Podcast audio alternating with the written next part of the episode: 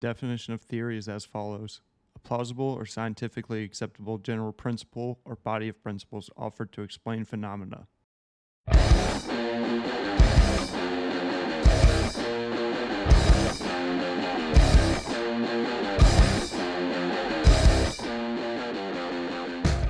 Hello, and welcome to the show.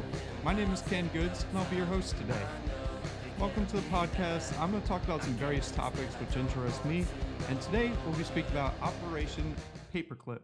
For those of you who've never heard of this topic, Operation Paperclip essentially is when the United States brought a whole bunch of Nazi scientists over after World War II and brought them into our services.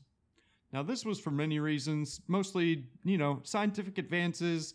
We really want to get an edge up on the Soviet Union and advance ourselves during the Cold War.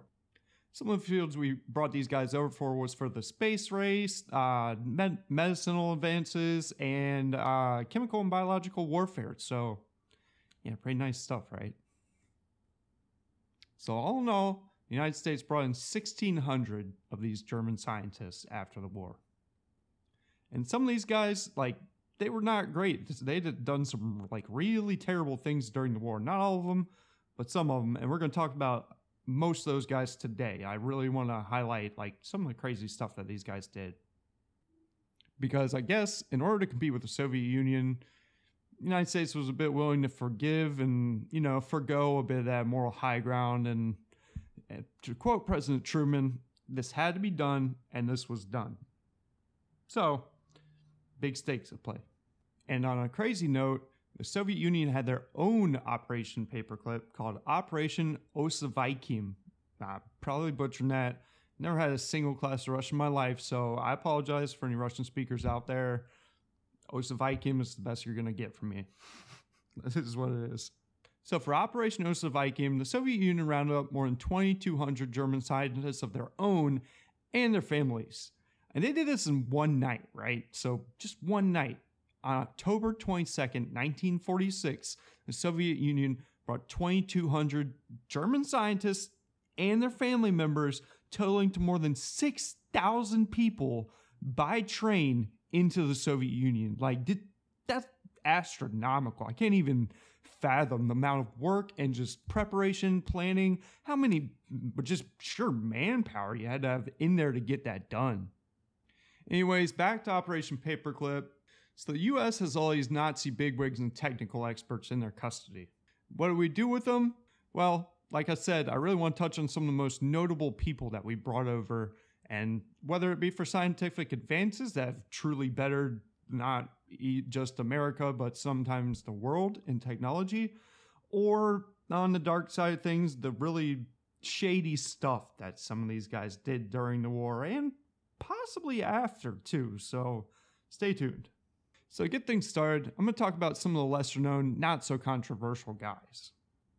First up, we got Hans K. Ziegler, born in Munich, Germany in 1911. Primarily known for his work in solar cells, this man also helped to develop the first LED, which is light emitting diode, and you probably have those in your house. They're just normal light fixtures that are commonly used today, and they're on a broad scale kind of replacing fluorescent lighting because of their efficiency.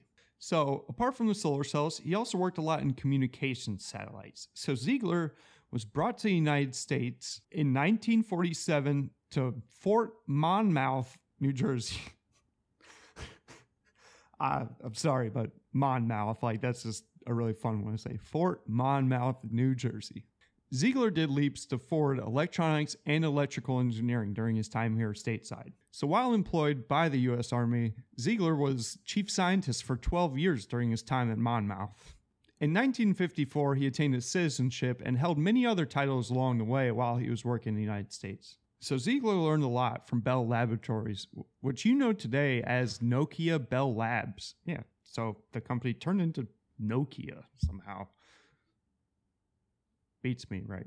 His vision was that one day this renewable resource in solar energy would be implemented into satellites. So, taking note of Bell Labs, Ziegler went and really honed in on that solar technology and created as efficient as he could for the times and made it really, really possible to implement into satellite technology. So, for this, he was awarded the Meritorious Civil Service Award from the United States Department of Defense, which is the highest award in its caliber in that field. So, next up is Kurt Lehovec. Next up is Kurt Lehovec, who was born in 1918 in Lehova, Bohemia, which is now part of the Czech Republic. Most importantly, he and his coworkers, Carl Accardo and Edward Jamgochian, uh, yeah, it's the first of many names that are going to be really tough. So, like I said, I'm sorry. It's going to be hard to get through this one. So, these three together really kind of put the light emitting diodes on the map. These are the lights that you probably have in your house every day. So, you just hear the term LED, right? That's an, a light emitting diode. So later, after that, he went on to be a professor at the University of Southern California in Los Angeles and after he retired from that, he went into writing poetry. So, you know, man of many talents. Kurt Hohenensmer. Kurt Hohenensmer. Hohenensmer. Yeah. That, that one's just a straight up tongue twister. Right? I, like, nobody can say that name.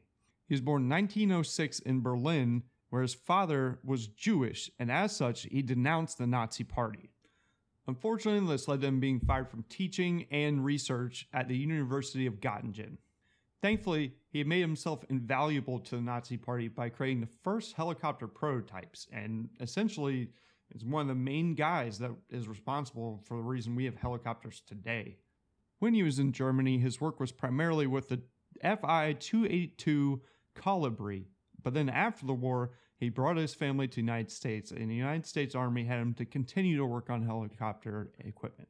Now we have Ernst Staulinger, or Stuhlinger, Staulinger, S T U H L I N G E R, so Staulinger, I think. He was born 1913 in Niederrimbach. This guy quite the life. First, he was drafted into the German army and he went to the Battle of Moscow where he was wounded. Afterwards, he went to Battle Stalingrad, where he was one of the few survivors and had to make the long retreat back from Russia to Germany in the middle of the winter. So, after these incidents where he was on the infantry in the front lines, he was sent to work with Wernher von Braun, who's another big name, probably biggest name we'll be talking about today in terms of his achievements while he was employed by the United States.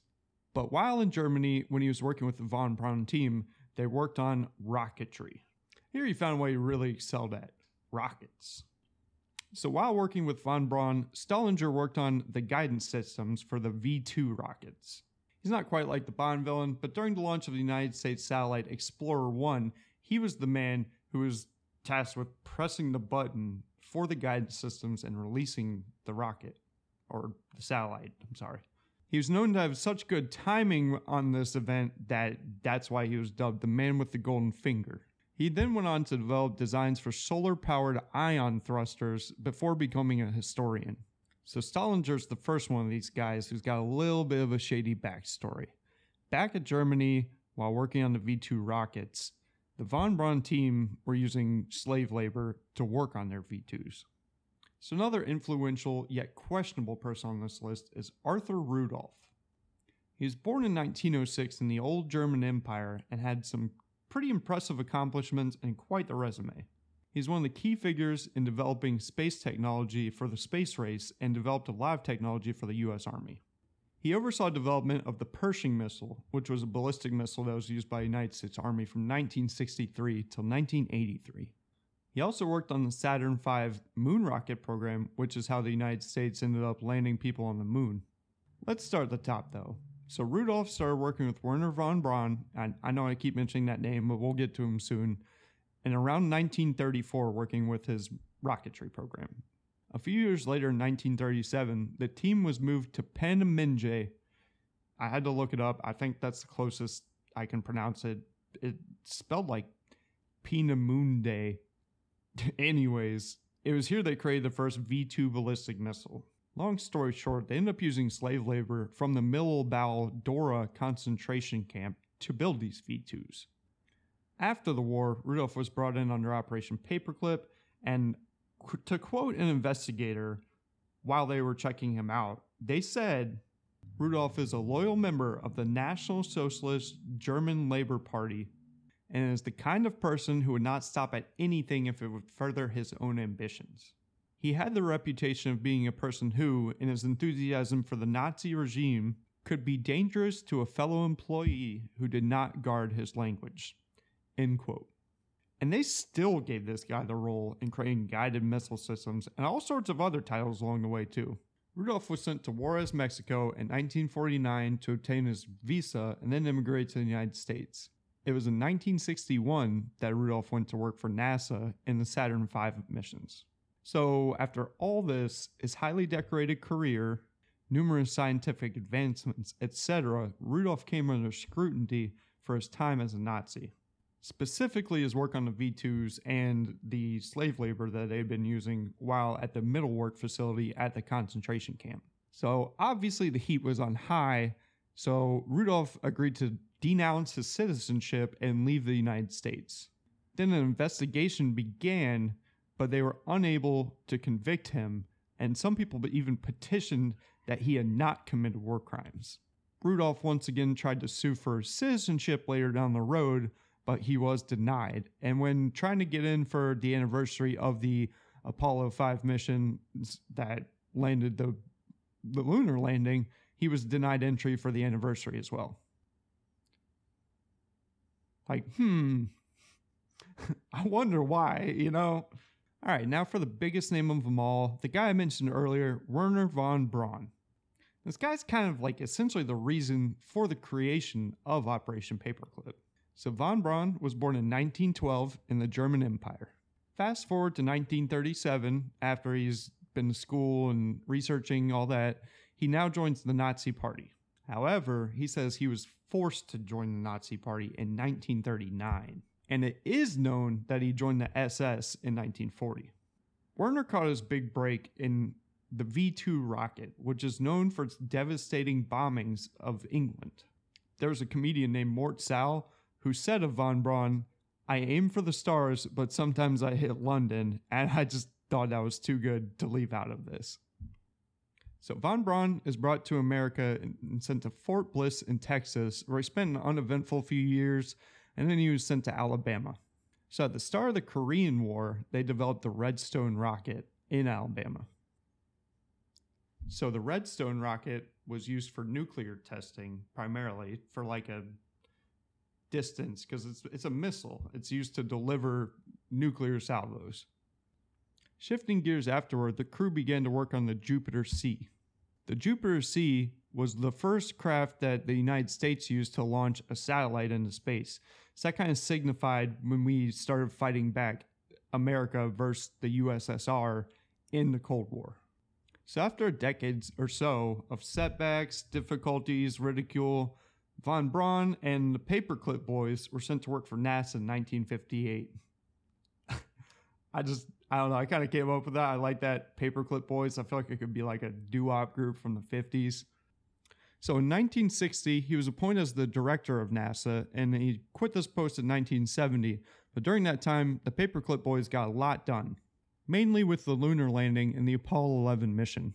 So after stepping down from director of NASA in 1970, von Braun retired from NASA completely in 1972 and then in 1977, he passed away from pancreatic cancer. So, all of these accomplishments that I just spoke of, I, I want to go back and talk about some of his less shining moments. So, the reports are mixed here, with some people saying he was a good guy and he didn't know what was happening at the V2 rocket facility in Mittelwerk. But I mean, when you're in charge of what's going on there, and they're using s- slave labor from a concentration camp, I'm sure you know what's going on.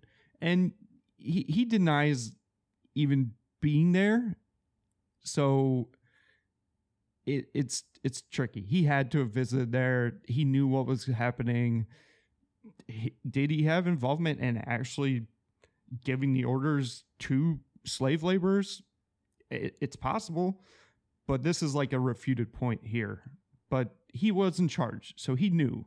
He, he had to have.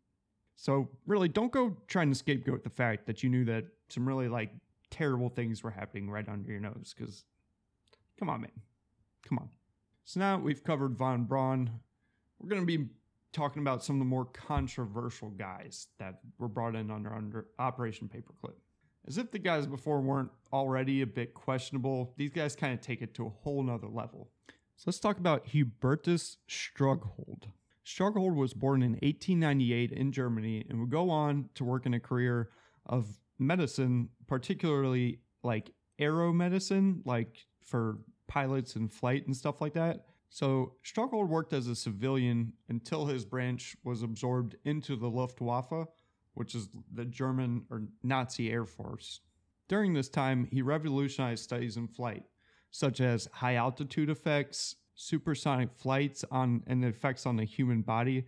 And during this time, he came up with the time of useful consciousness principle. This time of useful consciousness concept is the amount of time a person is able to function in a low oxygen environment, i.e., high altitudes. Now, one may wonder how he was able to achieve these studies and get results on low oxygen on people. Go ahead and take a guess, but we'll come back to that later. So, after the war, Strughold was sent to the United States for Operation Paperclip, and he was put to work at Randolph Field near San Antonio, working on the ins and outs of how space flight would affect the human body. This he called space medicine. In this field, he created Mars jars, which simulate the effects of atmospheric pressure that Mars has, atmospheric control, weightlessness conditions, and he built a space cabin simulator to simulate what life would be like in space for the astronauts to train them to prepare. So yeah, he's a pretty big deal. He did a lot in terms of the space race, and he was such a big deal that they named an award after him, and they awarded people with the Hubertus Strughold Award. So this was given from 1963 until 2012 annually to a member of the space medicine branch. Until this award was removed due to the prior controversies of his life. Now, what controversies, you may ask? Let me enlighten you. Good old Hubertus has come under fire during his time as a Nazi for doing some pretty terrible things. It became clear that he had ties to experiments going on at the Dachau concentration camp, including freezing, oxygen deprivation, and exploratory surgery without anesthesia. So yeah, some some very terrible things. The oxygen deprivation experiments involved placing prisoners into these pressurized air chambers and they would induce seizures in order to simulate high altitude sickness. Freezing experiments are, well, exactly what you think they are. They'd either put people outside and leave them to freeze and then thaw them, see pretty much if a German was able to jump from his cockpit, what his survival rate would be. They're just trying to simulate those cold weather environments. And they also would put people into freezing water and they just either let them die and freeze or they thaw them out and then make them go through the same thing. And in my opinion, the worst of all, surgery without anesthesia. Like I can't imagine that. That's it, imagine that somebody's just cutting you open and messing with your internal organs and stuff, and you're you're awake and you feel all of it because they're not putting any numbing agents, and you just have to take it. I don't even know if they give you like a piece of wood to bite down on or what, but they're just eh, probing around inside your body. He's a great guy, this Hubertus Strughold. Some of these were only alleged crimes that he had committed or had partaken in them. But then again, his assistant, his assistant, like the guy who worked under him, was tried and convicted of these exact crimes. Next up, we've got what I consider some of like the, the fringe members of Operation Paperclip. And these guys were so bad that the United States had to, quote, whitewash them in order to even bring them in under Operation Paperclip because of the things they had done. First up, we've got Otto Ambros. Otto is known for his work with nerve agents and synthetic rubber during and after World War II. Especially was the nerve agents, and he developed two strains called Sarin and Soman both of these were extremely devastating weapons, and they were categorized as weapons of mass destruction. And then later on, Otto devised a way that he could create synthetic rubber, which was essential for Germany because at the time, they were cut off from natural resources, and he was able to do this artificially. These foundings put him in the good grace of Hitler himself, and Hitler awarded him 1 million marks, which was the currency in Nazi Germany. And in addition, he was given free reign and he chose the Monowitz concentration camp to focus for and to build his facility to use the slave laborers to create this rubber compound.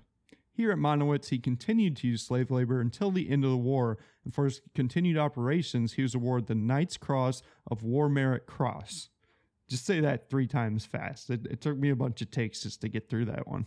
After the war, Otto was arrested by the U.S. Army in 1946 and was tried at Nuremberg in 1948. The Nuremberg trials were military held tribunals in order to prosecute Nazis for war crimes. Only being found guilty of slave labor, he was convicted and sentenced to eight years in prison, but was released early in 1951. Luckily for Otto, he was granted clemency by the United States, and here's where things get a little bit interesting and a bit hard to research. Now, there's not a lot of concrete evidence out there, but it's pretty widely accepted that Ambros was one of the personnel who was working on the notorious MK Ultra experiments. Yep, the whole mind control thing that the United States government was conducting. But I'm gonna leave it there and save that one for another episode. I think MK Ultra is another topic that I want to touch on and kind of come back to for another episode down the road. Our next Nazi scientist is Walter Schreiber. Born in 1893, Schreiber served in the German army in World War I and later again in World War II as a doctor. Supposedly, he spoke out against the human experimentation that had been going on at Dachau, and in particularly the biological agents. So he denied Kurt Blome of testing these agents on prisoners, but then this decision was later overridden, and Kurt Blome was told that he could and was forced to conduct these experiments with the approval of Heinrich Himmler, who was, you know, big dog top Nazi. And for similar events like this, Schreiber was removed from his post by Hermann Goring, and later at the Nuremberg trials, Schreiber testified against Kurt Blome and Hermann Goring for their human experimentation, but somehow allowed Schreiber not to be charged until later on when the Polish court convicted Schreiber of conducting gruesome medical experiments in absentia. So he wasn't there, but his knowledge of these practices still meant he was guilty of their outcome. In 1951, Schreiber was brought with his family to the United States, never listed on official travel documents, but they were only put down as paperclips. The good old paperclip boys back at it once again. This didn't last long, however, because his crimes were brought up once again and he left the country. While in the country, it's unknown what his contributions were while he was stationed at Randall Air Force Base. But what is known is that prior to 1951, he had been working at Camp King, which is a black site where the United States government was holding Nazis after the war, which later became the MK Ultra House. So, yeah, you know, he he probably had a part in all that.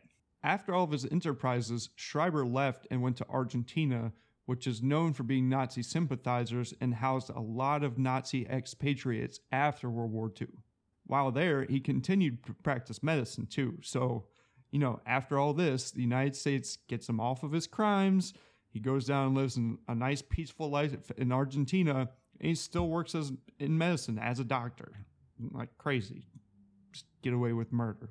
And finally, Last but not least, I'm going to talk about Kurt Blome, who I was just speaking about previously. And not to judge a book by the cover, but the look of the this guy's face just screams like I've seen more people die by my hands than you can imagine. He just yeah, the scars don't help his cause at all either.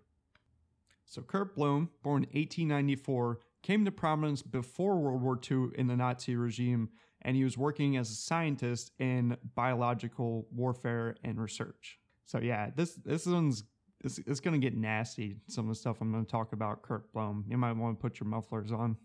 So, in contrast with Walter Schreiber, Kurt Blome strongly advocated for the use of carcinogenic substances, cancer causing agents, and biological warfare weapons. And I mean strongly. This guy is quoted as saying in particular, America must be attacked simultaneously by various human and animal epidemics as well as plant pests.